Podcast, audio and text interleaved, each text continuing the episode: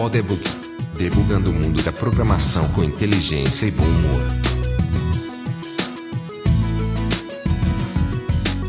Seja bem-vindo ao Podebug. Eu sou Marcelo LV Cabral. Eu sou Vladimir César. Eu sou Luiz Borba. E eu sou Bruno Félix. E nesse programa nós estamos recebendo aqui, como vocês ouviram, o Bruno. É um desenvolvedor, ele é ativista do software livre. E ele veio aqui falar com a gente sobre um projeto que ele criou, mas a gente vai falar sobre o projeto mais tarde. Como sempre, a gente vai primeiro ouvir um pouco sobre ele, sobre como ele começou a programar e qual a trajetória dele até esse projeto aí que a gente vai conversar hoje. Fala aí, Bruno. tá certo, obrigado. Bom, minha história com a computação ela começa muito cedo. Eu devia ter lá os meus 4, 5 anos. Uh, meu pai ele era programador, é, na verdade ainda, programador e analista de sistemas. E naquela época, né, aqueles computadores antigos, uh, aquele PC XT, eu me lembro, assim, vagamente, né, era muito pequeno, da, das madrugadas que ele passava acordado em frente ao computador, programando, e, e, e eu ficava fascinado com aquilo, né. Uh, muitas vezes ele me punha no, no colo dele para gente jogar alguns jogos. Dentre eles, o primeiro jogo que eu vi, né, que eu joguei, e que eu zerei uh, meu jogo predileto Prince of Persia, que por sinal é, é o assunto desse episódio. Bom, e daí o tempo foi passando e eu só fui ter um contato real com computação além de, de, de jogar aos 10 anos de idade, quando eu ganhei o meu primeiro computador, aquele primeiro PC assim que você pode chamar de seu, que você pode fazer o que você quiser com ele, sabe? E esse computador uh, de maneira errônea, ele veio com um adaptador gráfico incorreto. Ele tinha o Windows 95 instalado. Isso daí eu tinha 10 anos mais ou menos, era ali por volta do, do início dos anos 2000. E como ele não conseguia inicializar uh, no Windows 95, na interface gráfica, porque era um adaptador gráfico CGA que tinham colocado nele, eu acabei tendo que, se eu quisesse utilizar o computador, ir para a interface de texto, para o DOS, né? Daí é, eu, teu, eu... Pai, teu pai deu uma sacaneada aí, né? Porque ele com certeza sabia disso. Ele tava ali forçando aí a, a aprender DOS primeiro. Aí gostei da é, estratégia é, pode, dele. Pode bem ser e funciona, viu? Uh, talvez eu faça isso com os meus filhos. Fica aí a dica. se você quiser que seu filho se torne um programador. Aí, eventualmente, eu entrei em contato com, com programação... Uh, primeiramente escrevendo batfiles, né? Porque depois que você domina a linha de comando, você quer automatizar os processos, as coisas. E daí tem essa forma primitiva, né? De, de, de programação, que são esses batfiles do DOS, né? No mundo Unix a gente conhece como shell scripting. Daí eu passei vários anos basicamente programando, só escrevendo, fazendo projetos assim em Batfile, até que por volta dos 13, 14 anos, né? Uh, uns 3, 4 anos depois disso, eu aprendi Assembly e comecei a escrever alguns projetos em Assembly. Né? A vida era o DOS, assim. Uh, eu lembro que em casa, nessa época, meu pai tinha, sabe, um laboratório de computação, uma...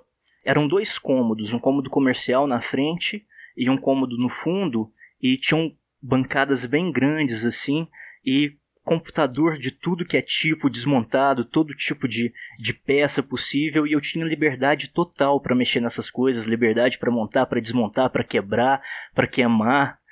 Uh, e assim eu fui tomando gosto pela coisa, né?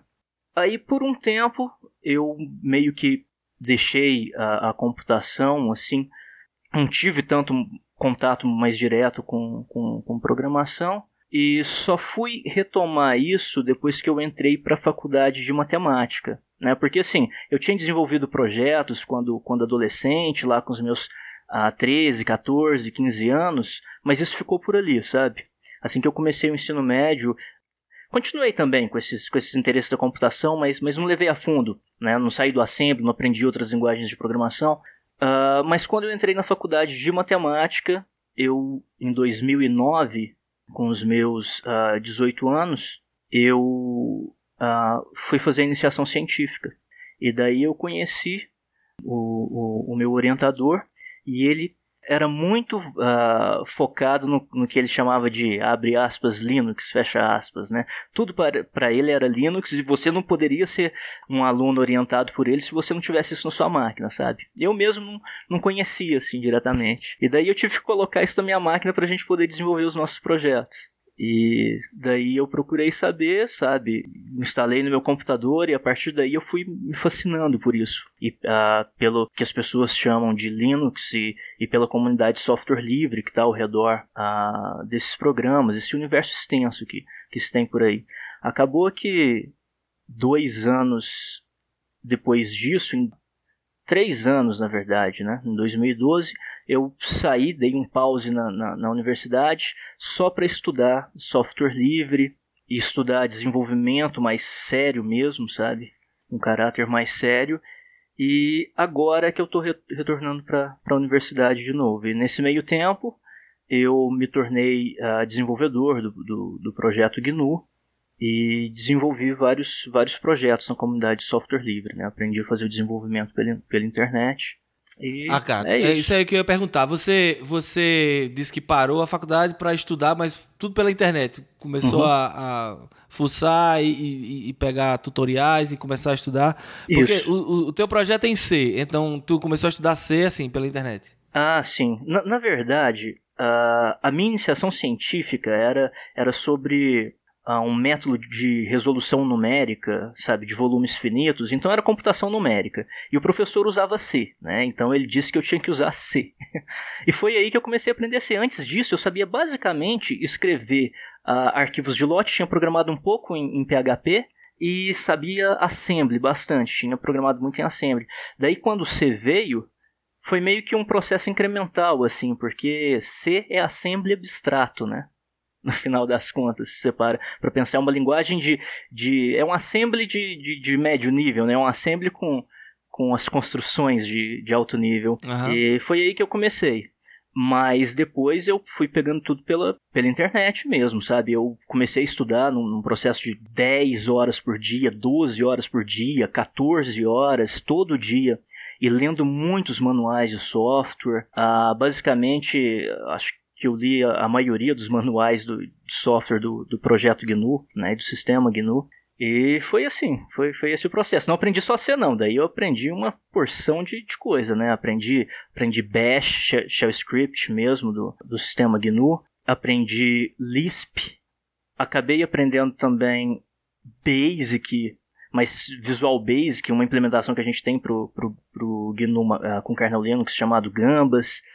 Uh, e aprendi uma porção de linguagens, cara, que, assim, pelo menos experimentei com várias delas, né? Que eu não consigo me lembrar, assim. Mas se você perguntar, você já, já usou essa linguagem? Eu te digo, ah, essa já, sabe? Mas eu me especializei mesmo em C e, e Lisp. Legal. Aí tu. E, e, fala um pouco então da tua, dessa tua participação no projeto GNU, assim. Porque é, muita gente ouve falar do software livre e tal, então faz um. Mas não entende muito o, os conceitos é, do software livre. Então, para os nossos ouvintes, que tem muita gente que está ouvindo aqui que é iniciante, está fazendo faculdade ainda de computação, uhum. fala um pouco aí do, do que é o software livre e da, da tua participação nesse projeto no GNU. Uhum. Bom, software livre é software que respeita as liberdades do usuário em fazer a computação dele, ou a informática dele, como ele bem entende. Ah, Para um software ele ser considerado livre, existem quatro critérios que têm que ser satisfeitos. O critério zero, que é de você poder executar o programa para o propósito que você quiser, que é a liberdade número zero. A liberdade número um, que é de estudar o que o programa faz e modificá-lo para que ele faz, faça a sua informática da maneira que você queira. A liberdade número 2, que é a liberdade de redistribuir cópias exatas do programa e a liberdade número 3, que é a de redistribuir as suas versões ou a sua versão modificada do programa. São essas quatro liberdades. Uh, são liberdades que, permite, que permitem que você controle a sua informática e que você crie uma comunidade de usuários e desenvolvedores, né? uma, uma relação simbiótica assim. Isso é software livre, todo software que satisfaz essas quatro características. Né? Bom, na, na década de 70, Richard Stallman ele trabalhava no laboratório de inteligência artificial do MIT. Naquela época, ele era um denominado hacker. Na verdade, uh, ele e os outros programadores eles trabalhavam com o desenvolvimento de, de sistemas operacionais, né, de um sistema operacional em particular, o ITS. E esses, essas pessoas elas elas se chamavam hackers e interessante isso, né, fazer uma distinção, porque muitas pessoas que podem estar ouvindo podem pensar em hacker como aquele especialista em, em segurança ou aquele pessoal que, que quebra segurança, né, invade computadores, uh, enquanto que esse foi um termo que foi, uh, uh, que foi introduzido pela mídia depois, né, esse é um tipo específico de hacker. Na verdade, hacker Uh, segundo a definição original que a gente tem no inglês, é, é someone who enjoys playful cleverness. Ou seja, alguém que gosta de brincadeiras inteligentes. Então, hackers, você pode ser hacker em, em várias coisas diferentes, né? Mas hackers na computação era, eram pessoas que uh, eram especialistas em computação e que gostavam, se divertiam explorando esses sistemas, né? Então, nesse sentido original. Stallman era um hacker nesse laboratório e nessa época todo o software era livre. Eles não chamavam de software livre, mas uh, era o que era. Ou seja, eles podiam pegar um programa e tinham acesso a todo o código-fonte, eles podiam modificar, podiam redistribuir. Se o seu amigo te pedisse uh, ajuda ou te pedisse o código, você poderia uh, entregar a eles sem problema nenhum. Era isso que eles faziam. E tinha uma comunidade baseada nisso. No final da década de, de, de, de 70, início, início da década de 80, a arquitetura dos computadores basicamente mudou. E daí vieram novos computadores para o laboratório e esses novos computadores eles executavam sistemas que não eram livres, eram sistemas privativos, porque os fabricantes de computadores perceberam que eles poderiam ah, também ganhar em cima ah, do programa. E na verdade já estavam surgindo muitas empresas especializadas em simplesmente desenvolver o programa, né? Que se usava de contratos e, e da lei de direitos autorais para restringir o uso, a modificação, a redistribuição desses programas. E foi essa, essa realidade que, com, com a qual Richard Stallman se deparou no, no início da década de 80. E daí, colega colega hacker dele, dessa comunidade, sabe, que na qual ele vivia há mais de uma década e a qual ele tinha aprendido a, a amar, né, na qual ele floresceu, foi sendo contratado por uma dessas empresas ou outra e deixando de participar dessa comunidade hacker. Só que ele tinha princípios éticos muito fortes, sabe? Uma posição moral muito forte. E segundo a ética hacker dele, ah, não era correto ah, se negar às pessoas ou, ou, negar aos usuários de computador essas quatro liberdades que definem software livre, as quais eu havia falado. Daí, o, o que ele pensou? Bom, eu, eu não tenho dinheiro, eu não tenho fama, não tenho envolvimento político nenhum, como eu posso mudar essa situação? Ele, como um, um desenvolvedor de sistemas operacionais uh, experiente, pensou: eu posso usar minha própria habilidade para res tentar resolver essa situação. Ele primeiro saiu da universidade, para que a universidade não pudesse uh, reivindicar nenhum tipo de direito sobre o software que ele desenvolvesse, e decidiu desenvolver um sistema operacional livre, para que as pessoas pudessem usar o seu computador em liberdade, o que não podia ser feito na época mais, né? Não, não existia nenhum sistema operacional livre para os computadores da época. E é isso que ele faz. Em 83 ele funda o projeto GNU para desenvolver um sistema operacional chamado GNU. GNU é um acrônimo recursivo para GNU is not Unix, né, que é uma brincadeira hacker uh, tradicional. Você nomeia aquela peça de software que você está desenvolvendo uh, dizendo que ela não é uma outra a qual ela imita, ou a qual ela se parece, ou com a qual ela é compatível. Né? Ele resolveu fazer o GNU um sistema Unix-like, ou seja, um sistema uh, compatível com Unix, ou muito parecido com Unix, para que as pessoas pudessem migrar. Unix era um grande sistema na, na época, né? usado pelas universidades, grandes uh, empresas. Então, ele fez essa decisão técnica. E daí ele começou a, a, desenvolver esse sistema e convidou os outros hackers que compartilhavam da mesma ideologia dele e que se identificavam para contribuir programas, para contribuir software, né? Então ele pegou todo o software livre que ele podia para colocar no sistema GNU e o que não existia ele desenvolveu, né? É aí que surge o GNU Emacs, que é aquele famoso editor de, de textos que, na verdade, a, segundo a história do projeto GNU, e muitos dizem que é mais do que um editor de texto, é na verdade uma, uma filosofia de vida. E... É, mas, mas assim, contextualiza o Linux, que é. Ah, é, sim. Eu entendo que. Contextualiza o Linux nesse processo. A assim. gente, é, Quando foi eu- que o Linux passou a ser é, um, um projeto e, e qual é a relação do Linux com o GNU? Sim, sim, sim. Ah, é o que vem logo agora na história. Aí em 83 ele fundou o projeto GNU, a Free Software Foundation, né, que é a entidade por trás ah, do, do projeto GNU, né, para lidar com as questões legais e tal. E daí quando era no início da década de 90, o sistema GNU estava praticamente completo. E as peças do sistema GNU elas eram usadas em cima de sistemas Unix privativos que existiam na época. Só existia uma peça que estava faltando para completar o sistema operacional GNU. E essa peça é o kernel. O kernel ele é o programa que aloca os recursos da máquina para os programas que executam em cima dele a poderem desempenhar sua função. Ele é a interface ah, com o hardware do sistema operacional.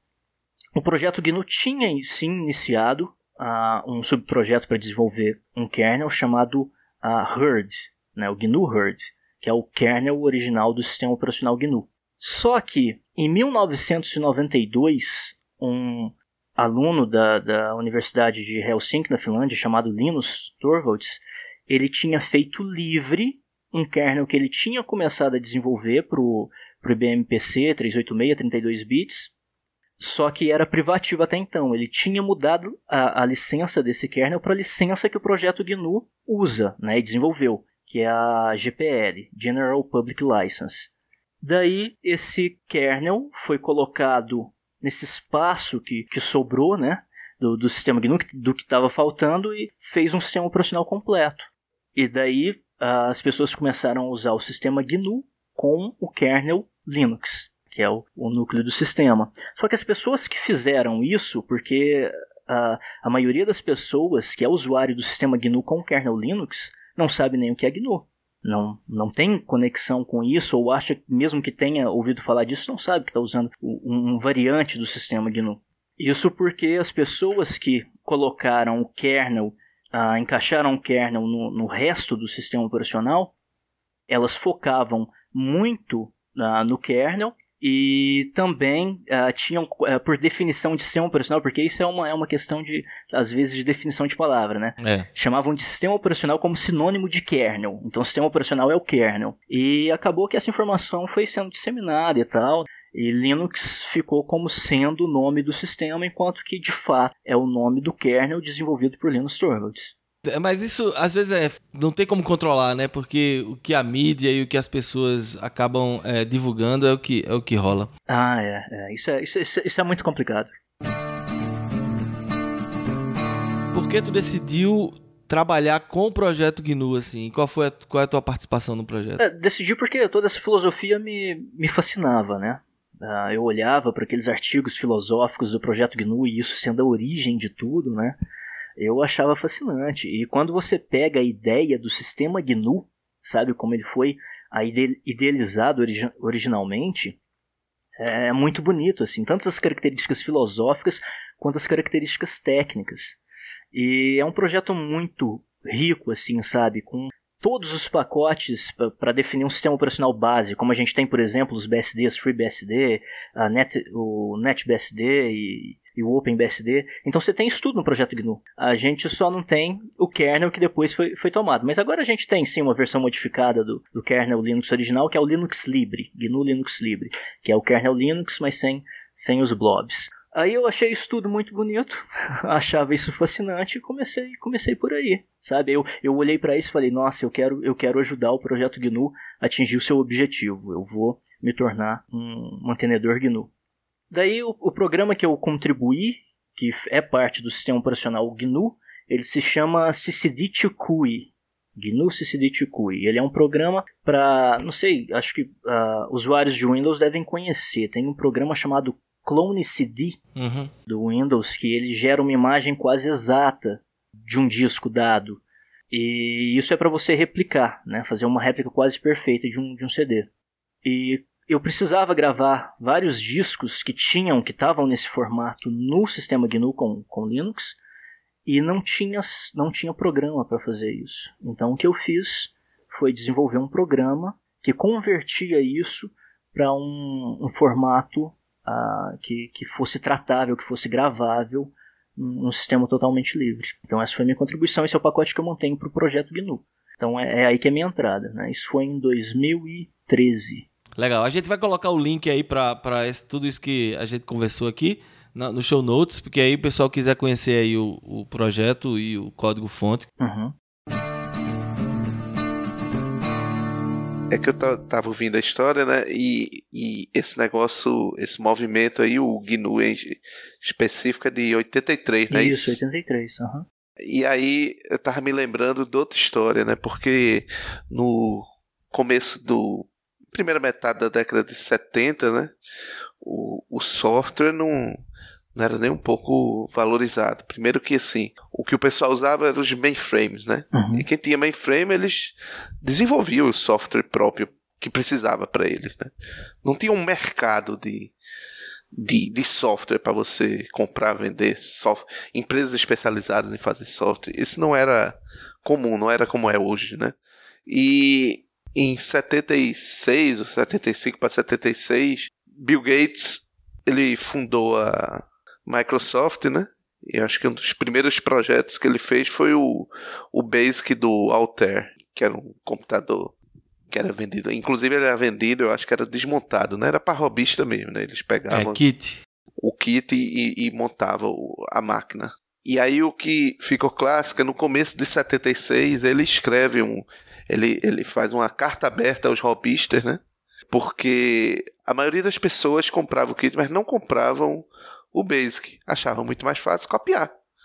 E, e, então ele faz uma carta aberta pregando que o quanto ele gastava de, de, de, esforço e tudo e não era remunerado e tal, chorando, porque somente 10% do, do, dos donos do Alter compravam o basic dele, né? E então, de, de alguma forma, essa, essa carta aberta teve um, um, um impacto na época, né? E a partir daí começou o negócio da, da Microsoft, né? É, depois ela vendeu para a IBM o Basic dela. Não, é, aí o negócio da IBM toda. já foi um negócio melhor, é. mas é, é, curioso também o outro lado da moeda também, né? É, é, que a gente, a gente trabalha numa área que ainda é tão nova, né? As coisas aconteceram numa, de uma geração para cá, né? Você vê. Exato. É, como é, isso é praticamente um marco né, no, na, na, na, questão do, do software. Né? Não existiam empresas especializadas em software. Microsoft é uma das primeiras. Né? E via que no começo ela tinha dificuldade até para receber o dinheiro, porque as pessoas não sequer entendiam. Era para entender. Olha, olha, tem pessoas ali trabalhando e vive disso.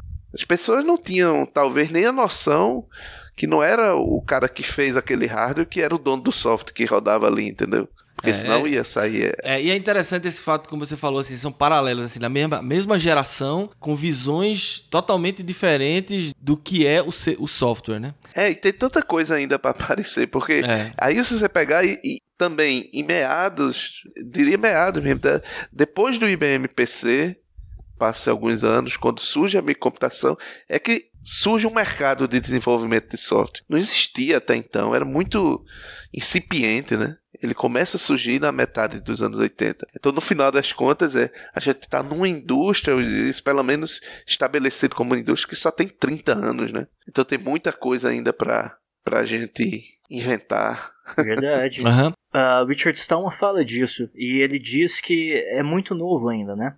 E ele vira e fala assim que olha o quão recente é isso tudo e algumas coisas que entraram para os direitos humanos, elas levaram muito tempo, sabe? Depois que, se você parar para pensar na, na Revolução Industrial, sabe? Quanto tempo levou até que as, algumas coisas foram ah, tidas e resguardadas como, como direitos humanos e a pretensão final dele, assim, sabe, do projeto GNU, sabe, de um ponto de vista mais filosófico, é que aquelas quatro liberdades eventualmente sejam depois que isso tudo passar, sabe, e foi entendido de verdade, sabe, o papel do homem e da computação na, na vida do homem, né? Uh, quais são os direitos básicos que ele deve ter na sua informática, sabe? E defende o projeto GNU, que são aqueles quatro direitos fundamentais. Então, uh, é, é, um paralelo, né? Dizendo é. que, ou seja, é realmente muito recente. Então, Bruno, você, você falou que quando você era pequeno, o primeiro jogo que você viu e jogou e zerou foi o Príncipe, o Príncipe da Pérsia. E aí o Marcelo falou que esse ia ser o assunto de hoje. Então eu tô curioso para saber como é que essas coisas vão vão, vão se cruzar. A, a, sua, a sua experiência e a sua participação no movimento de software livre e onde é que isso aí vai chegar no Príncipe da Pérsia. Se o Marcelo quiser pegar aí. Porque assim, porque outra coisa que eu sei é que o Marcelo criou um projetinho bacana aí no, no, e ele vai falar mais a respeito sobre isso. Fala aí, Marcelo. Pois é, esse, esse, esse é realmente o tema de hoje. A gente vai falar sobre os projetos que eu e o Bruno temos de recriar o Prince of Persia, né? Que é esse, esse jogo criado na década de 80, final da década de 80, início da década de 90, pelo Jordan McNair. Eu já dei até algumas dicas aqui em episódios passados. Na verdade, eu queria contar até como foi que eu conheci o Bruno, né? E falar um pouco por que, que eu comecei esse meu projeto. Os ouvintes mais antigos do, do Poderbug ouviram no episódio 4, que a gente falou sobre retrocomputação, eu falando que estava pensando, né, depois que o Vladimir aí colocou essa, esse vírus aí na minha cabeça aí de, de comprar um computador de 8 bits, e um computador da, daquela geração. Eu acabei comprando um Commodore, hoje sou feliz proprietário de um Commodore 64. e, e nessa, nessa febre né, de procurar coisas sobre programas, jogos para o Commodore, eu encontrei um projeto de um cara que fez o disassembly do, do Prince of Persia original e fez uma versão para o Commodore 64, mesmo é, antes do, do código ter sido encontrado e disponibilizado na internet pelo autor do, do jogo. Então, voltou, vamos dizer assim, aquele entusiasmo de criança. Né, de, eu, eu já era adolescente, na verdade, não era criança quando saiu esse jogo, mas assim, Karateka era um, foi um jogo que eu joguei ainda bem jovem e é do mesmo autor, né? Então, eu li os livros do Jordan Merck, né, contando a, o desenvolvimento de Karateka e de Prince of Persia, e durante essa leitura me veio à cabeça, digo, pô, seria interessante eu estudar o código, já que esse código está disponível, e tentar recriar ele numa plataforma que eu conheça. E na época eu já estava desenvolvendo para o Roku, que é um, um streaming box. Eu já falei sobre, teve um episódio que a gente falou sobre isso, né? E aí eu pensei, pô, eu nunca fiz nada gráfico. Todos os meus aplicativos pro Roku eram coisas bem específicos é, de streaming. E eu pensei, pô, seria interessante eu, eu aprender. Então foi por aí que eu decidi recriar o Prince of Persia para essa plataforma. E aí, buscando recursos sobre isso, encontrei uma comunidade de mods, né, de modificação. Existe toda uma comunidade de mods para Prince of Persia. Tem alguns sites que a gente vai listar no, no show notes também. E nesses sites eu descobri que existia um outro brasileiro que tinha também um projeto de recriar o Prince of Persia, que era o Bruno. Então, Bruno, fala então um pouco de como foi a tua decisão de, de criar esse projeto e como é o nome do projeto. Que o nome é uma das coisas mais legais do projeto. tá bom. Uh, então, Prince of Persia sempre me fascinou, né? Depois daquela primeira uh, daquela primeira vez que eu vi Prince of Persia, assim, uh, com os meus 4 anos de idade, o próximo jogo que eu achei maravilhoso foi uh, Tomb Raider. Porque para mim aquilo lá, e foi o primeiro jogo 3D que eu vi, aquilo lá é Prince of Persia uh, 3D, sabe? Literalmente, porque é, perfeito, sabe? A, a, a, transição. Se eu tivesse que imaginar Prince of Persia 3D, seria mais ou menos aquilo ali. Então sempre gostei muito disso. E Conforme o tempo foi passando, e daí eu me envolvi com a comunidade de software livre, eu queria desenvolver um, um projeto uh, grande, sabe? Que, que ganhasse alguma uh, comunidade de usuários, alguma coisa interessante, assim. Mas eu sempre fui muito ligado à minha infância, sabe? As coisas que, que me tocam, assim, do, do passado. E isso era uma coisa maravilhosa que eu queria poder ter no sistema, uh, no sistema livre, como o sistema GNU. E não, não tinha, né? Eu precisaria de um emulador para rodar ou, ou coisas assim. Então eu decidi fazer. Eu, eu não sei te dizer exatamente. Acho que foi um, um, um processo subconsciente, assim, sabe? De um desejo de infância mesmo.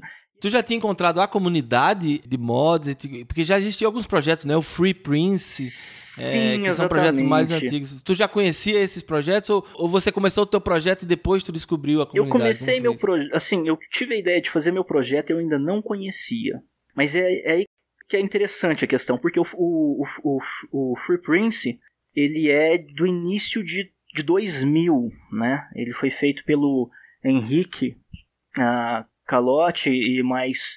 Ele era o autor principal e mais ah, algumas outras pessoas. E eles, depois de muito, sabe, tentar, eles até. Eu cheguei a executar uma vez o, o Free Prince, mas eles falharam mesmo em reproduzir, sabe, os movimentos, as, as animações mais simples.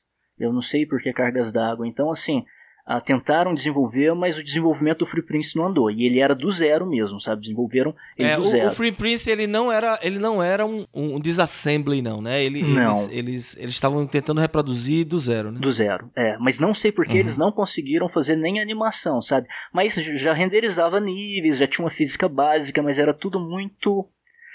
muito falho ainda, sabe? Muito. um tanto primitivo, assim. E depois acabou sendo abandonado, infelizmente.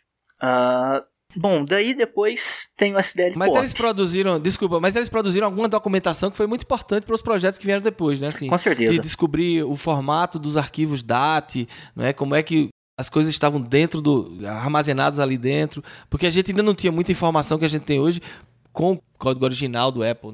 Então, eu acho que o projeto Free Prince foi bem interessante por isso, porque eles, eles geraram uma documentação inicial bem interessante para os projetos subsequentes, né? E aí, aí tu começou por aí. Sem, sem dúvida, aham, sim. Mas é interessante porque o, o Free Prince, ele, ele gerou uma ideia na comunidade, de maneira geral, que porque o projeto não tinha tido sucesso. Então as pessoas começaram, se você olhar lá no, no Princed.org, você vai ver que as pessoas começaram a, a discutir coisas e questões ah, do tipo que os movimentos são muito difíceis de serem feitos, sabe? Que requer técnicas especiais e que é muito trabalhoso, que não vai dar para ser replicado e que a única maneira de se fazer isso era a partir do original. E é daí que surge o SDL Pop, que o David, ah, que tem capacidades ah, admiráveis, né, com engenharia reversa, fez. Então ele pegou o código do Prince of Persia para o DOS original, fez o disassembly dele todinho, converteu isso para C e pegou as partes que falava com hardware diretamente usando as interfaces do DOS, do IBM PC diretas e colocou uma biblioteca ali no meio, no caso SDL.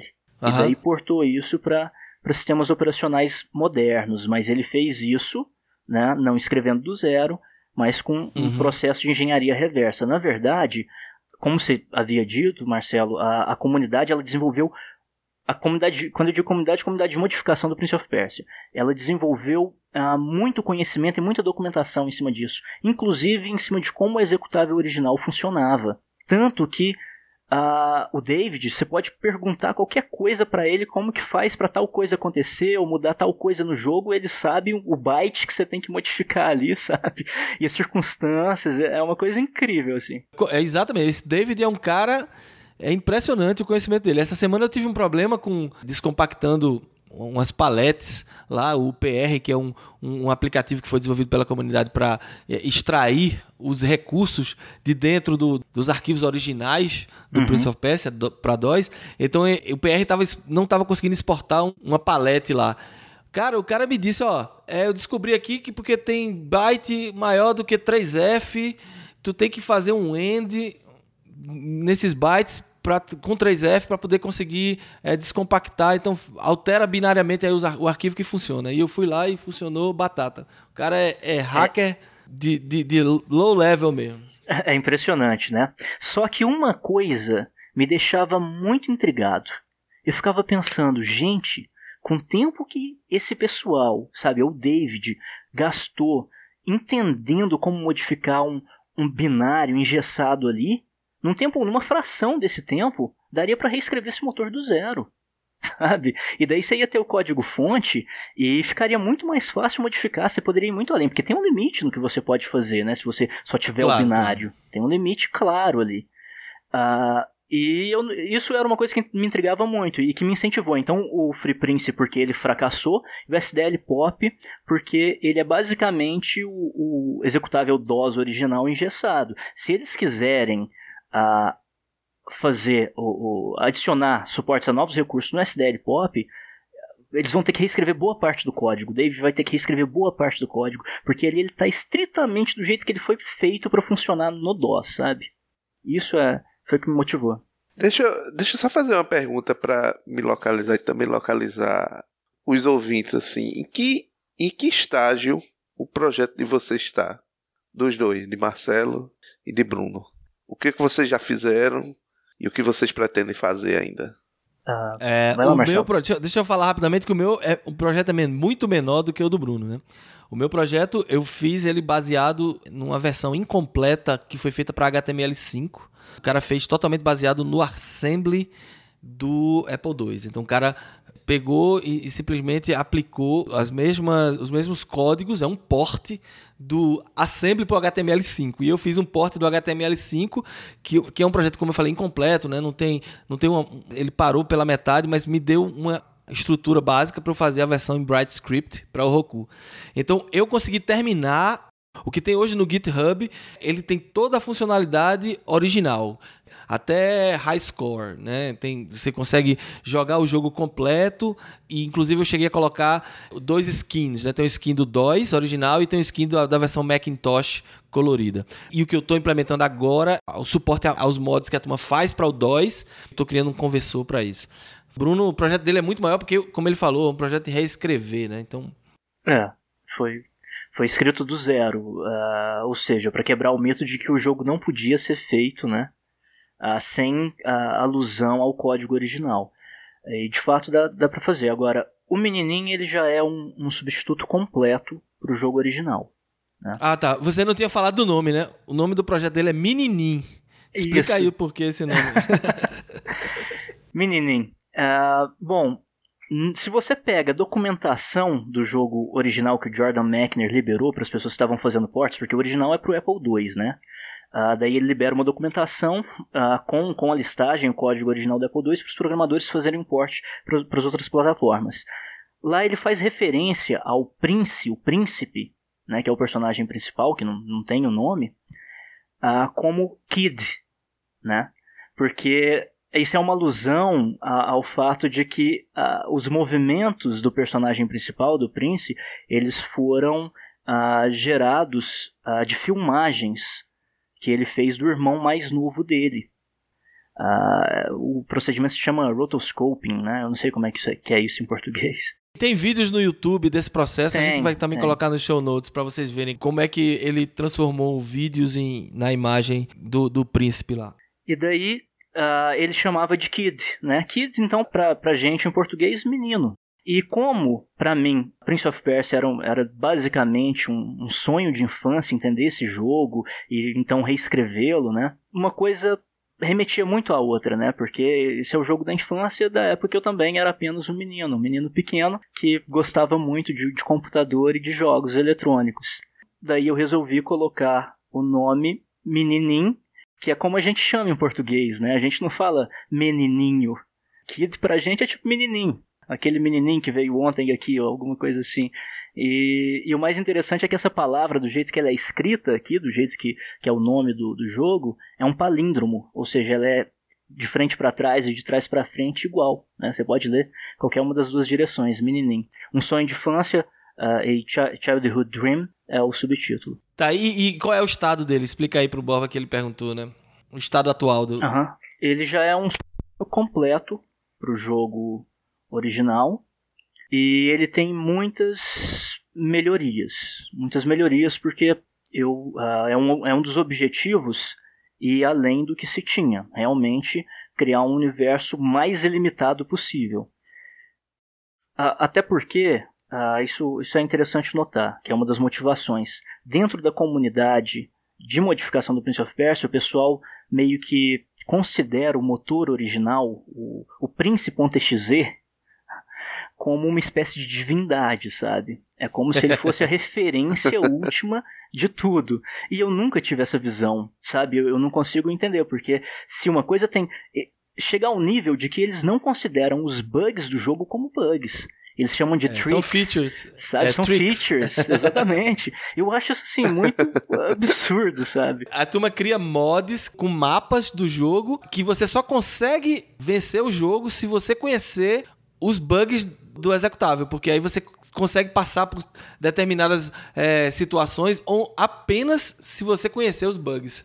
é, só que nossa, o original ele tem muitos bugs, muitos, muitos bugs de renderização e de física, sabe?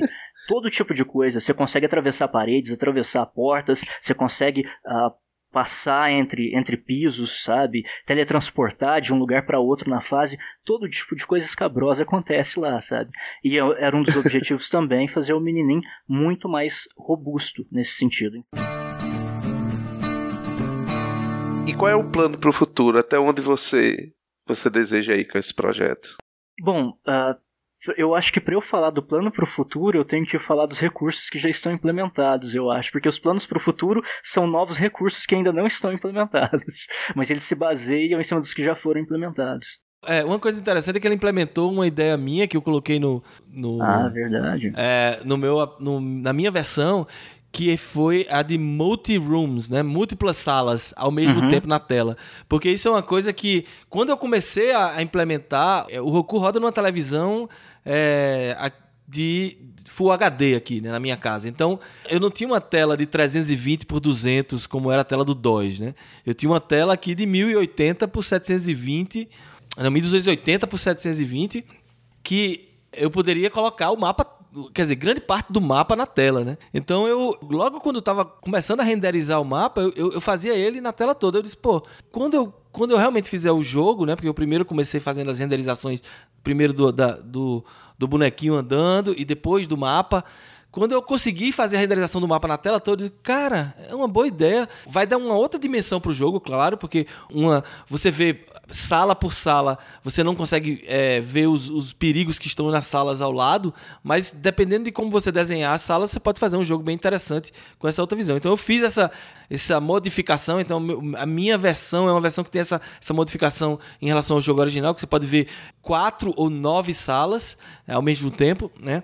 E aí é, eu coloquei lá na comunidade e o Bruno implementou isso rapidamente no menino. Eu, eu fiquei impressionado, porque, assim, não, não fazia nem um mês que eu tinha colocado lá alguns screenshots e alguns vídeos, e ele já, já implementou, e a, e a implementação dele é, assim, absolutamente mais completa do que a minha. O cara sai multiplicando a quantidade de salas que consegue ver, é, muitas outras coisas. Então, realmente, o que, o, o que ele conseguiu implementar no Menininho, em termos de, de melhorias e de diferença no sistema, é, assim, vai muito além do jogo original.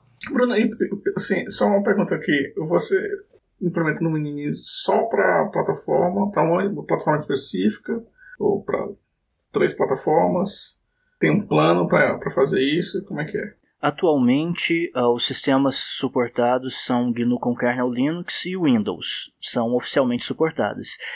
No entanto, eu tenho uh, esperança de conseguir portar para o maior número possível de plataformas, né? Android, iOS, Mac, mas isso está para o futuro. E, e, provavelmente eu vou, eu vou precisar de alguém que contribua, porque até agora eu sou o único programador, uh, eu sou o único documentador, o único testador, sei que tem outras pessoas jogando, mas poucas me dão feedback, sabe? Eu precisaria de alguém que tenha essas arquiteturas para poder fazer o porte e contribuir de volta. Eu precisaria tê-las, né? No meu caso. Olha aí, então fica um convite aí para os nossos ouvintes, desenvolvedores aí em C, que desenvolvam para Mac OS ou para outra plataforma que não seja Windows e Linux. Fiquem à vontade, acessar lá o, o projeto do, do Bruno.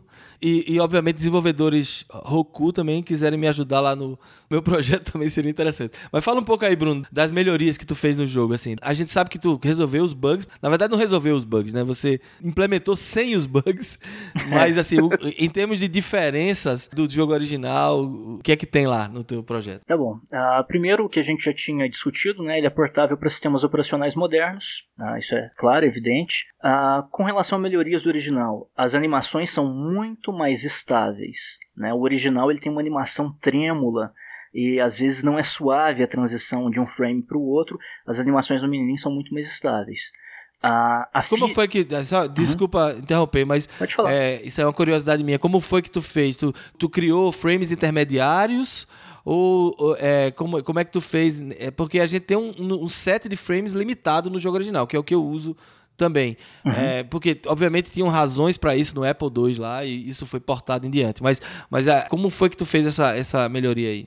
É, é, nesse caso, a melhoria ela só diz respeito ao offset dos frames. Eu acho que eles fizeram, porque como era um programa privativo comercial, tem, tem data para o porte sair, data para terminar, né? E eu acho que a animação ela não foi muito bem transportada para o computador. Ah, então isso diz respeito ao deslocamento de um frame para o próximo, né? A animação do, do menino, as animações completas são quase 200, não são mais de 200 frames. Isso. Então eu fui ajustando um a um em cada uma das situações, em cada transição possível de um movimento para o outro, qual que seria a, a movimentação mais adequada. Ah, entendi. Então você mexeu nos offsets mexer nos offsets. Por exemplo, no jogo original, quando o menino ah, dá um pulo para cima, um pulo vertical para tocar no, no, teto, ele sempre se desloca um pouco para frente. E se desloca Isso. um pouco para frente. No menininho não. Ele pula para cima, toca no teto e volta onde ele está, sabe? Ah, de maneira mais determinística. E, por exemplo, o menino agarrando num piso, se você pegar o jogo original, ele treme demais. Olha para a mão dele, a mão dele vai para frente vários pixels e volta para frente como se estivesse deslizando. No menininho não, o ponto é fixo, sabe? A mão dele fica fixa uhum. enquanto só o braço se move, coisas desse tipo. Entendi. Uh, bom, a física também do menininho é muito mais robusta. Uh, significa que coisas sólidas são sólidas de fato, né? E, e, é basicamente isso. Você não, não, não, espera alguma coisa que, que não iria acontecer no mundo real. Uh, na maioria das vezes, pelo menos. Uh, claro, tudo tem um limite, né? Mas é, é bem robusto mesmo. Uh, a resposta de controle é imediata. O jogo original ele tem um frame de delay. Quando você aperta um botão para executar alguma ação, se você pausar com ESC, você vai ver que só depois de um frame é que o personagem executa o movimento que você pediu. Não tem isso no menininho, a resposta é imediata.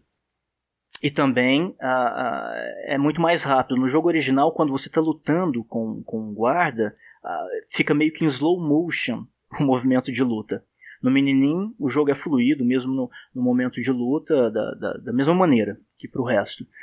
A transição dos, dos controles ela é suave né, e tem pressionamento único. Isso significa que se eu estiver correndo, por exemplo, e quiser fazer um outro movimento, eu posso simplesmente manter pressionados os botões que eu estava pressionando e que são comuns ao próximo comando e só pressionar os novos botões. É, já no meu porte eu já não consigo fazer isso porque eu tenho limitações no controle do device. Ah, então, sim. Eu tenho que ficar bem no processo original, no código original, porque eu não consigo otimizar nesse sentido, mas é interessante. E, ah, e essas, e, aqueles, e aquelas movimentos novos que você incluiu, assim, fala um pouco desse, que eu achei interessante. Assim, tem umas, alguns movimentos que são interessantes. Dava para fazer um mod de parkour, né, como o dele. o cara, o, é, é interessante porque é mais o menininho, Uhum. É, o, menininho, o menininho dele é, é, é, um, é um cara muito mais de parkour. Né? é, é, ele... Podia depois fazer a versão mais debochada e fazer o menininho Partoba também. Né? Partoba. Sim, mas, mas, aí, fala aí um pouco dessas. Aquela. Você, o cara tá segurando no, no, no numa parede, ele consegue é, segurar na parede que tá atrás dele, né? Volta, virar é, e, se segurar. Sim, isso, isso, foi, isso foi baseado também um pouco nos novos jogos da série. Já jogou o Prince of Persia pra para novos consoles, sei lá, PlayStation é, 2, tem, 3, Meus filhos 4. jogam muito aqui do, do Xbox 360, eu, eu tenho aqui, e ele, ele realmente tem, ele faz uns movimentos diferentes. Cabulosos, é. é. Então foi, foi meio baseado nisso, foi para dar novas possibilidades para ele. Então, uh, o que, que ele pode fazer, né? Ele pode dar um pulo normal ou um pulo correndo e agarrar num piso que está à frente dele, mas no andar de cima. Ele pode fazer isso. Ele pula, estende a mão e agarra lá em cima. Ele também pode virar em pleno ar e agarrar num piso que passa pelas costas quando ele estiver dando um pulo normal ou um pulo correndo. Ele também pode quando o menino ele está segurando num piso, dependendo da inclinação do corpo dele, você pode se soltar em pleno ar e agarrar no piso de baixo. Porque no jogo original, se você está segurando em um piso e tem um, um, piso logo abaixo desse, na mesma coluna, sempre que o menino solta, ele cai em pé no piso de baixo. No menininho não, depende da inclinação do corpo dele. Né? Então, se os pés dele estiverem para dentro, ele vai cair no piso. Se não, ele vai cair atrás do piso e pode segurar no piso, né? Logo em seguida, assim uhum. assim que você passa por ele. E se esse Isso. piso não, não existir ali embaixo, mas tiver uma posição à frente, você também pode impulsionar o seu corpo e agarrar na posição à frente, no piso de baixo. Né? É parkour mesmo. é, literalmente. E você também pode virar em pleno ar quando você estiver em queda para agarrar pisos que estão atrás de você. E uh, você pode tirar a espada em qualquer lugar, que é uma coisa que tem no Prince of Persia 2, né? Mas não tinha no. Aham. Que ele só tira é na isso. iminência de, de uma luta. É, eu, fi, eu implementei isso só no debug mode, quando eu tava querendo testar, mas depois eu, eu, eu, tá no comportamento normal no meu. Agora, uma coisa que eu queria que a gente falasse, assim, é um pouco sobre como a arquitetura original do jogo foi bem feita, né? Assim, eu gosto, gosto sempre de colocar isso. A gente, a gente tem um podcast sobre desenvolvimento de software e, e um fato bem interessante que eu observei quando eu estava estudando, tanto lendo os livros é, do, do, do, desenvolvimento, né, o diário de desenvolvimento que o Jordan escreveu, quanto também ó, analisando toda a documentação que foi feita. É, quando a gente faz desenvolvimento de software, faz uma grande diferença se você está desenvolvendo somente para você, um software que você vai usar e que, e, e que, e que ninguém vai olhar para o código, para um software que você está fazendo para outra pessoa mexer, outra pessoa tocar nesse software, mexer ou, ou entender o software. Então, o, o, é bem interessante isso, porque o próprio Jordan fala, né? Assim, o pessoal pediu para ele abrir o código do Karateka também, como ele abriu do Prince. E ele disse que não, não ia abrir porque o código tá muito mal feito e difícil de entender e as pessoas iam encher o saco dele perguntando coisas e ele não lembra mais de nada.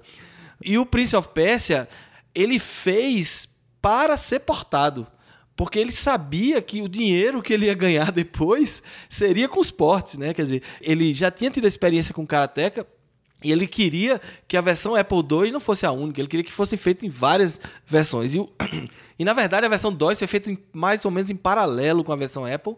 E ele tinha que fazer um código que seja bem documentado é, e fazer uma documentação interessante sobre o código e fazer uma arquitetura também fácil de ser portada. Então, é, estudar o código do, do Prince of Persia foi muito interessante para mim como desenvolvedor, porque eu vi assim como essa preocupação faz o código ser um código bem feito. Né? Você se preocupar em desenvolver alguma coisa que outra pessoa tem que entender e também outra pessoa vai ter que pegar e usar aquilo para ser desenvolvido em outra plataforma. Então, você parar para pensar, pô, o cara fez um, um porte do, do Assembly para o HTML5. Como é que pode o cara ter feito isso?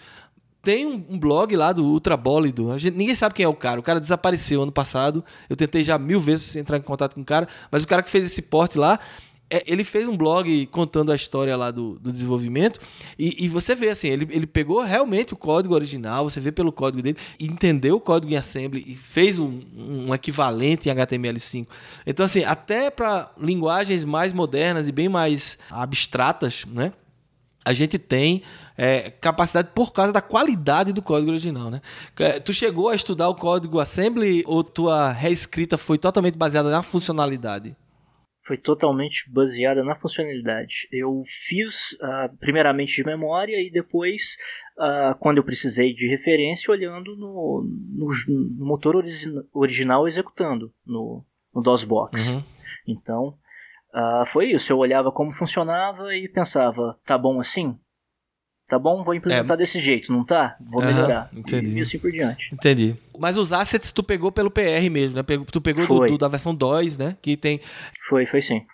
Uma coisa interessante é que ele, na versão do menininho você pode mudar o gráfico para ver em CGA. Se você gostar, se você for um cara que jogou muito em CGA e quiser, quiser lembrar como eram os gráficos em CGA, você aperta uma tecla e o, o menininho fica todo em CGA lá. É, fica em CGA, EGA a VGA, obviamente, né, e HGC, que é aquele Hércules. É Hércules, preto e branco. tem a versão Hércules. É. E mais, né, é, é, em, é, em, tempo real, então você pode apertar e, e ele, ele muda instantaneamente, é, né? Instantaneamente. E no jogo exatamente. original você precisava reiniciar e tal. Tá, aí, aí fala um pouco sobre os teus planos pro futuro aí que o, o Borba perguntou. Quais são os planos aí pra implementação no teu Ah, projeto? Tá bom, eu, eu devo só então citar mais duas características dele, quero dizer, porque tem uma lista gigantesca aqui, né, que eu acho que não vai dar pra citar. É, mas o pessoal, o pessoal que é curioso vai dar uma olhada lá no teu Vai- projeto, vai na tua página. tá- tem- a documentação é, é admirável, né? Ele, ele seguiu, ele seguiu os passos do Jordan e fez uma documentação assim de altíssimo nível. É, o, o Pininim tem um documento que você é, é melhor do que o- o- os originais. Se você quiser entender o Prince of Persia, dá uma olhada na documentação que ele fez. Mas vá, diga aí. Obrigado.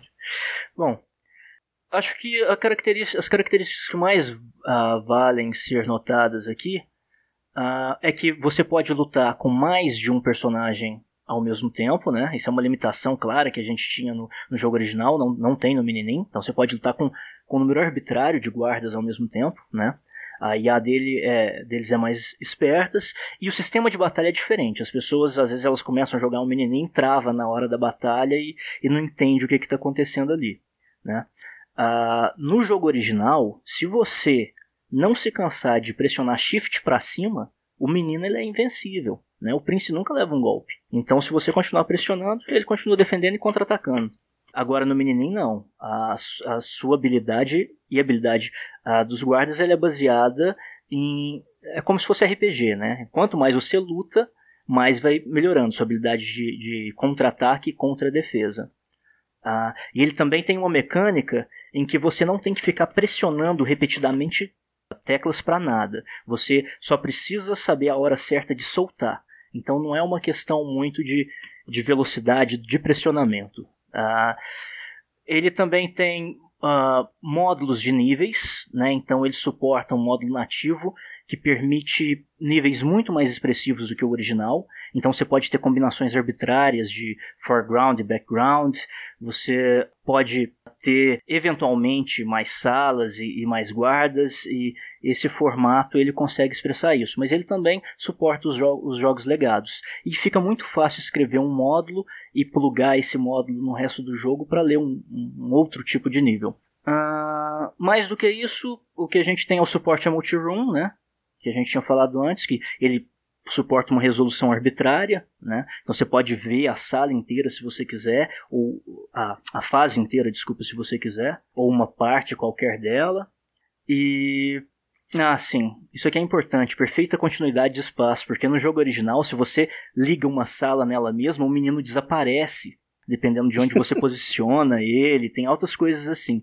Então, isso não acontece, a renderização da menininha ela é perfeita, mesmo para casos casos muito sérios, né? quando um ponto na, do mundo lá representa quatro pontos na nossa representação plana euclidiana. Ele consegue resolver isso tudo. Ah, então suporte a É, multiroom isso é é- importante explicar para o pessoal, porque a gente, quando a gente fala, o jogo original ele tinha um set de níveis que eram mapas, mas esses mapas eles podem ser, e é isso que toda essa comunidade faz, é elas, elas existem ferramentas de você criar e modificar esses mapas, criar novos mundos, né? Porque é, a ideia de- do, do Jordan no, no início era justamente é, criar o Prince of Persia 2, 3, e usando essa mesma engine, facilitando a criação de, de, de níveis, né? Até ele chegou a pensar em criar na verdade, ele chegou a lançar, né? O, o jogo original ia com um map designer ou não? Eu não sei, não me lembro se ele chegou a lançar. Ele tinha um map designer para nativo que ele teve pessoas da equipe lá da Brother Band que ajudaram ele a fazer os mapas.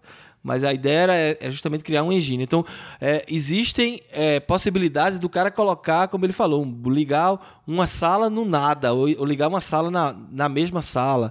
É, botar um botão que, em vez de apertar para abrir uma porta, ele pode, o botão pode apertar para cair uma.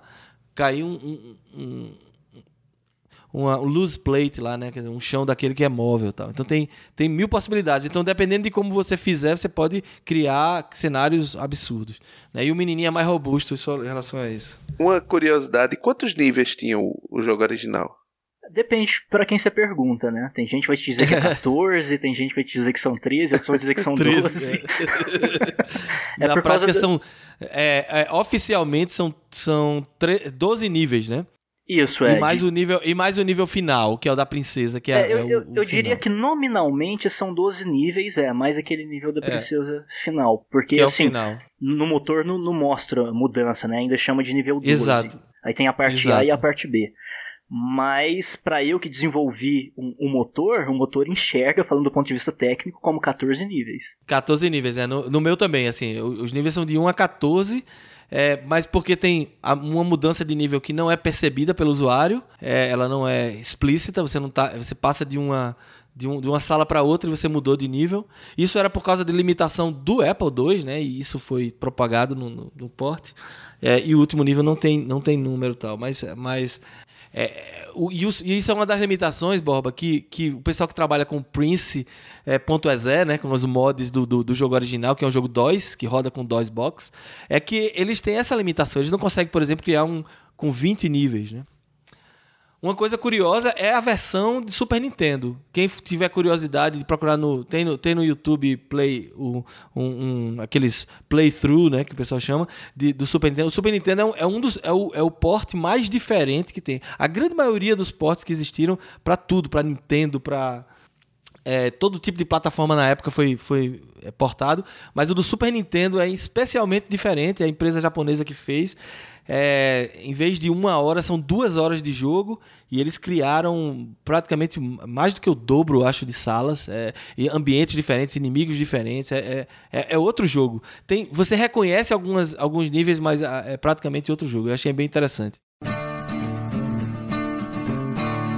Agora, finalmente, diga aí quais são os seus planos para, para a melhoria Ok. do, do, do menininho. Ah, mas primeiro uma última coisa. O menininho ele tem um editor de níveis embutido. Isso é importante deixar igual ah, o, o Mechner tinha, né, um editor de níveis, mas eu acho que o editor de níveis ele não era integrado. Aqui é. Então você está jogando o nível, você pode editá-lo em tempo real. Você edita e testa, e se você erra, ele tem um, um- um desfazer infinito. Então você pode dar Ctrl Z, Ctrl Y, desfaz, refaz. Ah, é, é bem bacana. E isso está integrado com suporte a multi-room também. Então você pode visualizar o nível inteiro e editar ele inteirinho ali. É muito bacana. Depois eu quero que você faça que você faça um exportador para aquele formato XML padrão para poder usar no, o, te- o teu menininho como editor pro meu, pro meu projeto. Tem um Ah, formato XML padrão, né? Que, Tem. que o, aquele. Que o Norbert, que um é. edi- é, que eles criaram. E aí eu tô, tava querendo lhe pedir para você fazer um, um, um, um, save, né? Apertar uma tecla e salvar o. o para eu poder usar o seu, o, o seu software como meu editor pre- Ó, mas, oficial. vou, mas, vou, mas vou te dizer uma coisa: o formato nativo do menininho é muito mais simples de ser interpretado e de ser lido.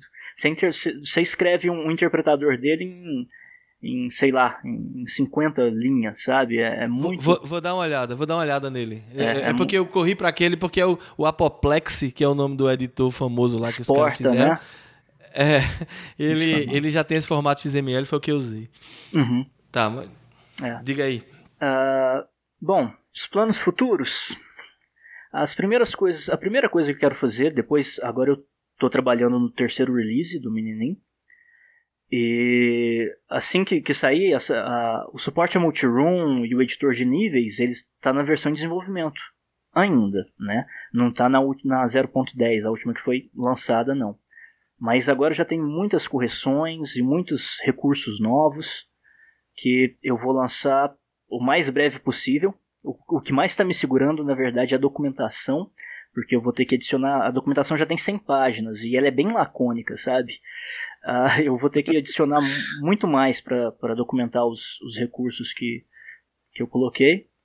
E daí, depois que eu liberar essa terceira versão, o mais breve possível, daí para a próxima versão, ah, o que é importante ah, de ser implementado é a, é a dinamização do número de níveis, salas, guardas e eventos. Porque no jogo original você só pode ter ah, 12 ou 14 níveis, né?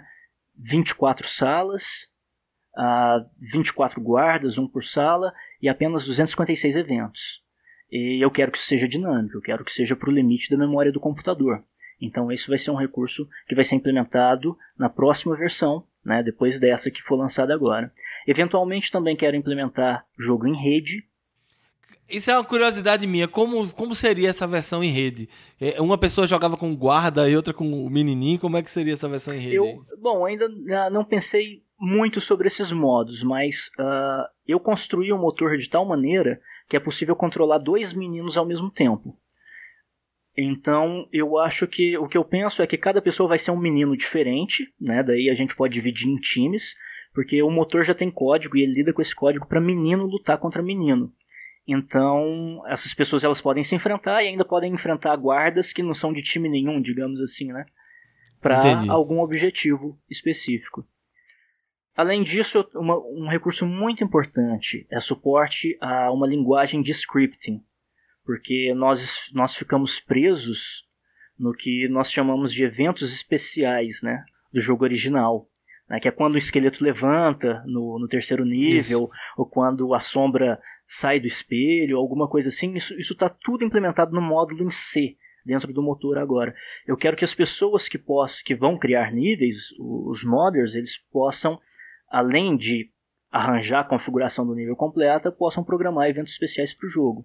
Isso é, uma, isso é uma coisa interessante para explicar ao pessoal, assim, porque isso no jogo passa batido. É como ele falou, no, no nível 3 tem uma situação em que o, o- o esqueleto levanta e vai lutar contra você. Isso é um evento especial. Isso tá hard-coded né, no, no código original. Então, o pessoal que faz mod, ele tem que saber que é, na sala tal tem que ter um, um- um esqueleto ali. Se tiver um esqueleto ali e ele entrar vindo pela direita, ele vai... E a porta estiver aberta né? Tem uma série de situações, aí ele vai reviver aquele, aquele é, esqueleto. Ou então, no nível 8, tem o ratinho que a, que a princesa manda para salvar ele. Então, para o ratinho lhe salvar, ele tem que. Você tem que estar pelo menos 25 segundos numa sala específica e tem que ter um botão no, em tal lugar. Então, é, esse, esse- o mod fica limitado a, essas, a esses eventos especiais aí, que tem toda uma documentação que foi feita pela galera, que tem lá um PDF explicando, para poder, quando o cara vai fazer o mod, ele saber o, é, como é, é, modificar, mas mantendo aquela, aquele evento lá possível. Então, realmente, ter scripting vai permitir até você, se quiser, fazer um fazer um, um- um- um- uma animação, né? Pegar o, se o cara quiser escrever uma história e fazer um, um filme mudo com o menininho, ele conseguirá, né? Isso é, na verdade, vão existir interfaces para cada um dos serviços que o motor pode prover. Então, uma interface para controlar o menino, ou para criar novas instâncias do menino, uma interface para modificação de nível, para modificação de eventos, uma interface para gerenciar o multi-room, né? uma outra interface para gerenciar o editor de, ah, de níveis. Isso é muito comum ah, no, no GNU Emacs, né, que é um software que ele é totalmente extensível dessa mesma maneira. Então, eu meio que estou trazendo essa, essa herança de filosofia de, de desenvolvimento de software, né, de engenharia de software do projeto GNU. Aliás, é uma linguagem do GNU, implementação do GNU que eu vou usar, chamada GNU Guile, que é a implementação do projeto GNU da linguagem Scheme, que é um dos dois ah, grandes dialetos de Lisp, a outra sendo Common Lisp. Uma, uma dúvida minha, o pessoal que conhece o jogo sabe que tem uma cena lá do, no, no- quarto nível em que o, o príncipe, ele, para poder sair de uma situação, ele tem que pular dentro de um espelho. E quando ele pula dentro daquele espelho, um- uma sombra dele sai do espelho pro outro lado.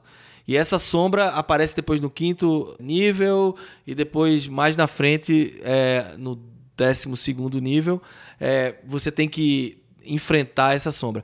Essa sombra, você lendo o livro original lá do Jordan, ele explica que foi o primeiro. Ele achava, na época, que por limitação do, do, do Apple II, ele não conseguiria ter múltiplos inimigos. Então ele pensou em criar um boneco que ele simplesmente usasse uma modificação é, binária no, na imagem e pudesse usar mesmo, os mesmos sprites que ele tinha para o menininho, seria o inimigo dele, que seria a sombra dele, né? É, depois ele conseguiu colocar lá os, os- os guardas, mas ele manteve a história do, do Shadow é, no, no jogo. Mas a minha pergunta para o Bruno é, Bruno, por que tu não usou a técnica de Shore né, de, de, de deslocamento de um pixel, porque o, o original ele pega, ele faz um shore, né, um, um, um OR binário lá, um shore binário em, em cada pixel, com um deslocamento de um pixel para a esquerda sobre o outro para poder criar o, o, shadow. Então fica aquele, fica aquele bicho preto com as bordas coloridas, assim, fica estranho. Mas é um, é um efeito que eu acho muito legal. E, e no menininho eu notei que você não usou isso, mas teve um, um, um, uma, razão porque tu não usou essa, essa técnica original? Bom, uh, acho que tem um conjunto de razões, né? Primeiro que uh, seria um, um, algoritmo a mais que eu ia ter que uh, desvendar, né? Assim como de renderização das paredes, que não é muito fácil. E e pessoalmente eu achava ela muito. me parecia um bug, sabe? A, a maneira como ela renderiza, ela não é esteticamente muito agradável para mim, assim. Então eu não fazia questão. Eu achava que se viesse tudo bem, mas eu não ia gastar muito tempo com isso. E acabou que eu fui focando em outras partes do motor e deixando este lado. Mas tem um outro se motivo. Se você quiser, se você quiser, eu tenho o código já, viu? Porque eu acabei de fazer isso essa semana. Mesmo? porque para gerar, porque eu, no meu caso eu não tenho essa, eu não tenho recursos binários muito sofisticados no Roku. Então todos os meus sprites têm que ser pré-gerados, né? Inclusive do Shadow. Mas aí eu fiz uma aplicação em C Sharp, mas que é portável é, para ser facilmente, que, que eu consegui finalmente é, implementar o Shadow exatamente do jeito que ele faz. Se você quiser, eu passo para você o código. ah, uh, o outro grande motivo é que os guardas eles têm uh, características simétricas no menininho. Então, uh, a gente tem o guarda, o guarda gordo, o vizir o esqueleto e a sombra. São cinco tipos de guarda, né?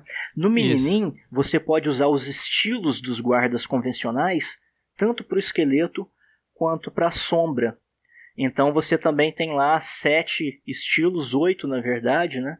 Por conta que eu também pego o estilo do vizir, que é clássico só do vizir, né? E uhum. coloco nos outros guardas. E isso fica reservado para o estilo original, tanto do esqueleto quanto da sombra. Esse é um outro motivo. Quero dizer, uh, eu aplico paletas simples e, e uso uma simetria, sabe? De, Entendi, de, entendi. de tipos. Se você pegar lá no manual da versão de desenvolvimento, você vai ver cada um deles, assim, tem uma tabela mostrando os looks de cada um dos, dos personagens. Eu, eu achei, basicamente, eu achei que não era uma, uma coisa muito crítica de ser implementada, no final das contas. Beleza, eu acho que assim, a gente já falou bastante sobre o jogo. A ideia é deixar o pessoal curioso, o pessoal que gostar do jogo tem uma forma livre de, de jogar, né? Quem tiver Roku é, é, é, pouco comum no Brasil, mas, mas tem gente que tem, assim, tem também está disponível uma versão preview é, para instalar, ou você pode também baixar do GitHub e instalar localmente no seu, no seu device. Eu acredito que com, com a, o Roku investindo muito agora em televisão, a, o Roku já tem várias marcas, inclusive a LG já tem uma versão da TV, Smart TV deles com Roku. Então a, a, a possibilidade de chegar no Brasil é bem grande é, no, no, futuro próximo. Então essa é, é, é, basicamente assim a possibilidade, né? Ou você importa um Roku ou você vai comprar uma televisão que vai chegar aí em algum momento. Isso, eu, eu tinha só uma última pergunta para fazer. Diga aí. Para os dois. Qual foi o, o maior desafio que vocês superaram até agora no, no, nesse desenvolvimento. Vai lá, Marcelo. é. Cara. É, para mim tem sido o meu Lego. Assim, eu nunca pensei que eu ia me divertir tanto desenvolvendo, recriando esse, esse projeto. Assim, mesmo que ninguém use, assim, ninguém instale ou, ou, ou, vá contribuir com o projeto. Foi um período, assim, desde fevereiro eu estou fazendo isso nas horas vagas foi um grande divertimento. Está sendo ainda. Agora estou implementando, implementando suporte a mods e está sendo. Então, mas tiveram realmente vários momentos em que eu tive que quebrar a cabeça.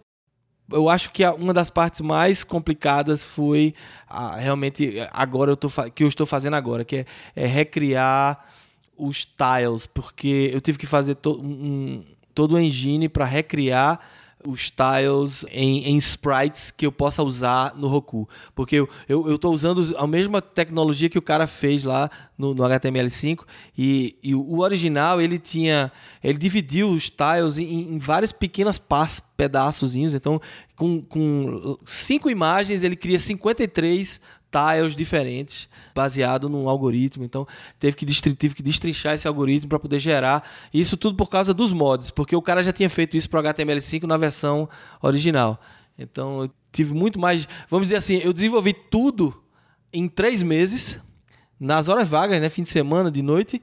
Em três meses eu desenvolvi a aplicação toda e mais três meses agora eu estou é, resolvendo bugs, mas principalmente fazendo essa, esses outros suportes a, a, a mods, porque aí eu tive que praticamente é, estudar mesmo o código assembly, estudar o código DOS é, e, e, e recriar isso. Eu não sei no caso do Bruno qual foi a, o desafio dele, porque no caso dele ele, ele não olhou para o código, né? Então deve ter tido outro tipo de desafio.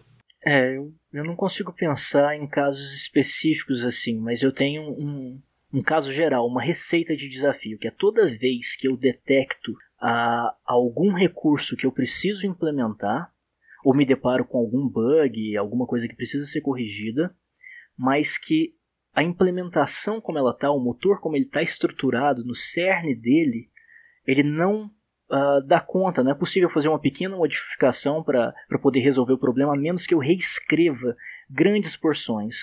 O menininho hoje está com... Exatamente, refactory. Ele está com mais, mais de 50 mil linhas de código já. Então, sempre, e eu já tive, eu já passei por esse processo umas cinco vezes, de ter que reescrever, sabe? Você pegar lá no GitHub a quantidade de, de linhas que já foram removidas, tipo, tá com 50 mil agora, mas já passei das, das 200 mil, sabe? Que eu já, que eu já deletei, já recoloquei, então eu acho que sempre que eu tenho que fazer isso é um grande desafio, é um grande desafio. Mas eu espero que agora diminuam, né, às vezes, porque o motor vai ficando mais geral, você já vai tendo uma ideia melhor do que você precisa fazer uh, ou, ou não. Uh, um exemplo, uma, uma instância em particular que me levou à reescritura do motor algumas vezes foi a, a física, a detecção de colisão. Nossa, ela levou um tempo para ficar adequada, para funcionar direito.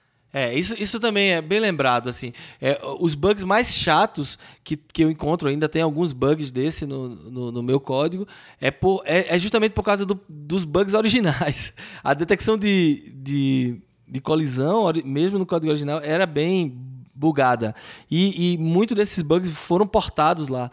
Então é, eu tô tendo que. E é muito difícil, porque, por exemplo, é, ele, ele é tudo baseado nos tiles e na posição dos tiles. Então você tá. Você tem que programaticamente descobrir que ele está andando de costas quando ele está lutando, por exemplo. Então, se ele bater na parede, apesar dele estar tá virado para um lado, né? Você tem que dar o bump para aquele mesmo lado e não para o lado contrário, que, que seria o mais lógico quando você bate de frente com a parede. Então tem umas regrazinhas que acabam fazendo jogar o, o bonequinho para dentro da parede e aí ele acaba desaparecendo tal. Então esses bugs que estão no código original estão no meu código também e, e, e, é chato pra caramba de você conseguir encontrar uma, um momento aí de... Quer dizer, um, um código genérico suficiente que vai resolver para todas as situações. Ah, as pessoas, quando elas ouvem isso, uh, talvez elas não tenham ideia do quão difícil pode ficar. Porque é um universo, é. porque você vai programando as leis e elas vão tendo interações, né? Tão complexas é. que chega, no, mesmo sendo um jogo simples, relativamente simples, que chega um momento que uma coisa influencia na outra, que influencia na outra, e acaba acontecendo uma situação inesperada. O código que eu tenho de, de detecção de colisão agora, ele dá para mostrar, assim, se você analisar ele, dá para você mostrar, provar quase que matematicamente que ele ele detecta colisão de qualquer objeto que esteja viajando a uma velocidade menor do que a 320 pixels, que é a largura de uma sala, né? Por frame, hum. ou seja, num ciclo de tempo. Agora, se tiver um objeto mais rápido que isso, aí ele não vai detectar colisão, sabe? Então tem muitas uhum. coisas complicadas assim, mas no jogo tudo, tudo tem uma velocidade muito muito menor, né? Só para dar uma noção de dimensão aí dos projetos, ele falou que o projeto dele está com 50 mil linhas de código. O meu projeto, a última vez que eu rodei o contador, estava 6 mil linhas de código. Então dá para ver que assim, o, não se compara. O projeto dele é um projeto é, de reescrita e, e, milhares de, outra, de outras funcionalidades assim e muito bem escrito, muito bem documentado. E o meu projeto é, um, é apenas um porte com as mesmas funcionalidades originais e eu estou expandindo por diversão. É, mas é, é, muito, é muita ironia, porque uh, você implementou um recurso que o menininho nem sonhava em ter. Eu nem sonhava naquele recurso. Se eu não tivesse visto o seu porte, eu não teria nem a ideia, sabe, de, de fazer aquilo, ou motivação realmente para fazer, né?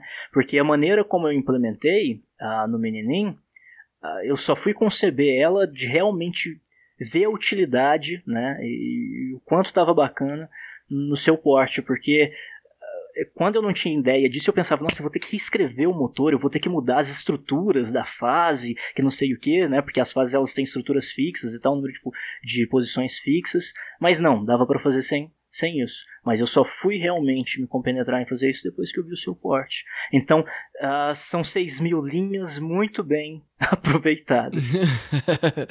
tá joia. Foi massa, valeu, Bruno. É, é, essa conversa, eu espero que tenha sido interessante para os ouvintes, como foi para mim, porque tinha muita coisa que eu queria conhecer desse projeto. Assim, a gente se conheceu no fórum lá. Quando eu vi o nome do projeto Menininho, eu disse: cara tem que ser brasileiro. O, o, o, o nome dele lá era Oito Félix, né? Aí eu digo: o cara tem um nome com uma palavra em português aí, e o nome do projeto dele é Menininha, tem que ser brasileiro esse cara, né? Pois é, aí e, e, eu tinha muita dúvida sobre o teu projeto, acho, acho um projeto muito massa. Infelizmente, a gente sabe que é um nicho do nicho, né? A gente tá falando de um, um jogo né, do, da década de 80, 90, que não tem tantos fãs assim, mas que é divertido, é. Ah, com certeza. Foi uma surpresa muito boa te encontrar lá também, Marcelo. Então a gente agora vai para as nossas dicas do episódio. Bom, minha dica é um canal no, no YouTube, que a gente tá falando aqui de coisa velha, jogo velho, e aí tem um canal do YouTube que é The 8-Bit Guy, que ele costuma a fazer vídeos explicando como funcionam, ou melhor, como funcionavam certas tecnologias antigas. Por exemplo, ele tem um vídeo muito legal, acho que é o vídeo mais popular dele. É um vídeo muito legal mostrando como funcionava os gráficos no Commodore. É, também fez a mesma coisa para o Atari.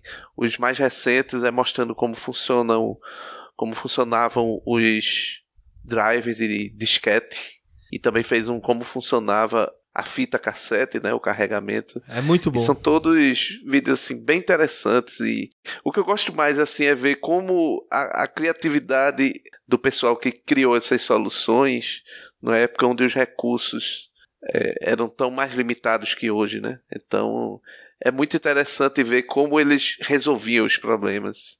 Esse canal é muito bom. É, é, muito bom, eu, eu, eu, também assino ele. Tem, tem um vídeo dele recente, até muito bom, sobre CGA. Ele mostrou né, no vídeo que o CGA foi subutilizado. Aquela paleta de cores cor-de-rosa e azul que a gente cos, é, costuma ver no CGA, ela era apenas uma paleta, mas muitos jogos usaram a, a, a algumas outras paletas que são bem mais, mais legais. É muito, muito interessante o, o vídeo dele, recomendo sobre CGA. É, eu também já assisti esses vídeos e também Uh, não, acho que não assino o canal dele, mas é, vocês me lembraram bem. Mas sempre que eu vejo, ele sempre me, me, me é uh, sugerido pelo YouTube e eu gosto muito dos vídeos dele, é uma boa dica. Eu, inclusive, eu cheguei a falar com ele no Facebook uma época, quando eu lancei o, o projeto e passei para ele, e ele até deu uma olhada, elogiou e tal. Ele, é, ele é bem, bem tranquilo, cara, é gente finíssima. E aí, Vladimir? A minha dica é um, uma série de artigos que saíram na na Ars Technica sobre o melhor computador já feito no mundo, assim, estou para ver ainda, é chamado o Amiga, né? E quem escuta esse podcast sabe que eu tenho vários amigas e sou fã da, da, da máquina. Então, a, a, série se chama A History of the Amiga. É, e a parte 1, que é Gênesis, é, conta a história de como é que foi criado e tal. É, atualmente está em nove partes, né? É, cada, cada parte tem um link para a próxima. E assim, são artigos bem detalhados se você quer conhecer a história da, da Commodore e, obviamente, em particular do Amiga, chamado de Dream Machine, e por que que ele, era, ele foi tão importante, e ele, ele era tão bom, e, e o que, que aconteceu que ele não existe mais hoje. Enfim, é, essa é a minha dica. History of the Amiga. E então, Bruno, diga aí a sua dica. A minha dica, ela não tem uh, a ver com esse tema, mas uh, ela evidencia a relação entre a matemática e a computação. Para quem gosta de matemática, é uma boa dica. Uh, é o MetaMath, que é www.metamath.org. É um projeto, uma linguagem e um programa de computador, cujo objetivo é basicamente formalizar a matemática no nível mais uh, mais básico possível. Então, uh, no, no site você encontra, sabe, demonstrações matemáticas para vários teoremas e várias teorias avançadas. O objetivo final do projeto é formalizar toda a matemática, né? Uma das pessoas, eu já, já vi um comentário dizendo que isso é o que você obtém quando você pega a matemática e roda ela por um disassembler, porque é bem parecido assim, sabe? O output das provas. Então, tem uma linguagem definida, na verdade, uma metalinguagem em que você pode formalizar a lógica de primeira ordem, né? A lógica de, prim de primeira ordem, a lógica de predicados, uh, com variáveis sobre o domínio de discurso e quantificadores. A partir disso, você consegue axiomatizar a teoria de conjuntos de Zermelo-Fraenkel, que é a base fundamental da matemática, e a partir uh, de todo esse, esse arcabouço matemático, você consegue fazer, demonstrar uh, todo tipo de, de, de teorema que, que, nós temos. Inclusive aqueles mais básicos, 2 mais 2 igual a 4, mas que tem uma prova no MetaMath de milhares de passos. Então é uma coisa muito bacana. Essa é, é uma dica. Eu posso dar uma segunda dica? Claro. A segunda dica é se você que está ouvindo está precisando de um programador em C com conhecimento avançado e algum conhecimento em programação de jogos, com experiência comprovada, estou disponível. Usando o Podebug para ser empregado. Beleza, não, com certeza.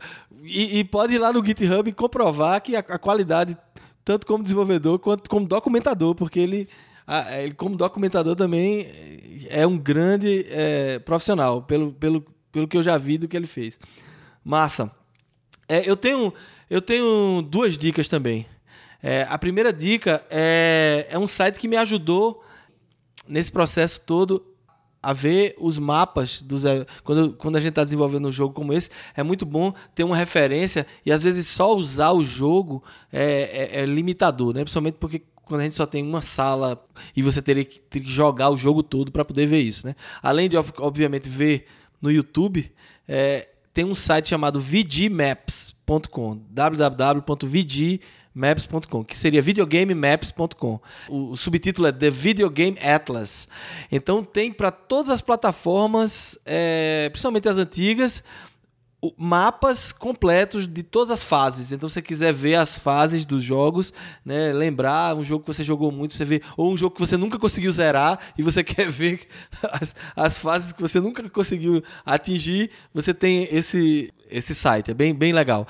E outro, a outra dica é um software que também me ajudou muito no desenvolvimento, que foi uma dica do cara que fez do Ultrabólido lá, que fez o, a versão HTML5, que é o Texture Packer ele é uma, um software é, de command line, mas ele tem uma, uma GUI também, tem um, um aplicativo que você consegue fazer usando mouse e, e, e, criar é, sprite sheets. Então é, é, é muito bom para quem está desenvolvendo jogos, desenvolvedores de jogos para celular ou para web ou, ou mesmo para computador é, desktop, você tem é, muitas vezes que, trabalhosamente criar é, é, sprites manualmente, colocar, colocar, juntar as animações em, um, em uma imagem só, com mapeamento. Então ele faz tudo isso para você. Ele cria o, o sprite map é, com todas as animações. Ele cria também o arquivo paralelo que pode ser em vários formatos lá, ele suporta várias engines de jogos e, e já cria lá com o mapeamento da, da imagem do PNG que ele gera para você. Então é uma ferramenta que foi essencial para o meu trabalho nesse, nesse projeto que é o Texture Packer. Vai estar tá o link no show notes. Então é isso, pessoal. A gente agradece muito aí a audiência é, de vocês. Agradece ao Bruno pela participação aqui. A gente gostaria também de agradecer os nossos ouvintes que estão comentando sempre. Eu queria também mandar um abraço para o Gabriel Prates, que é um nosso ouvinte assíduo e sempre está comentando e se comunicando com a gente pelo Twitter. Mandou já algumas dicas para a gente. Continuem comentando no nosso site, podebook.com, mandando um e-mail para podcast.podebook.com, no Twitter, no Facebook. Estamos de, de volta aí das férias, então A cada 15 dias vamos ter um novo episódio. Grande abraço a todo mundo aí. Valeu aí, Bruno. Eu sou eu que agradeço. Muito obrigado pelo convite. Foi muito divertido e muito gostoso conversar com vocês sobre esse tema que eu gosto tanto. Legal, até, Até a próxima próxima.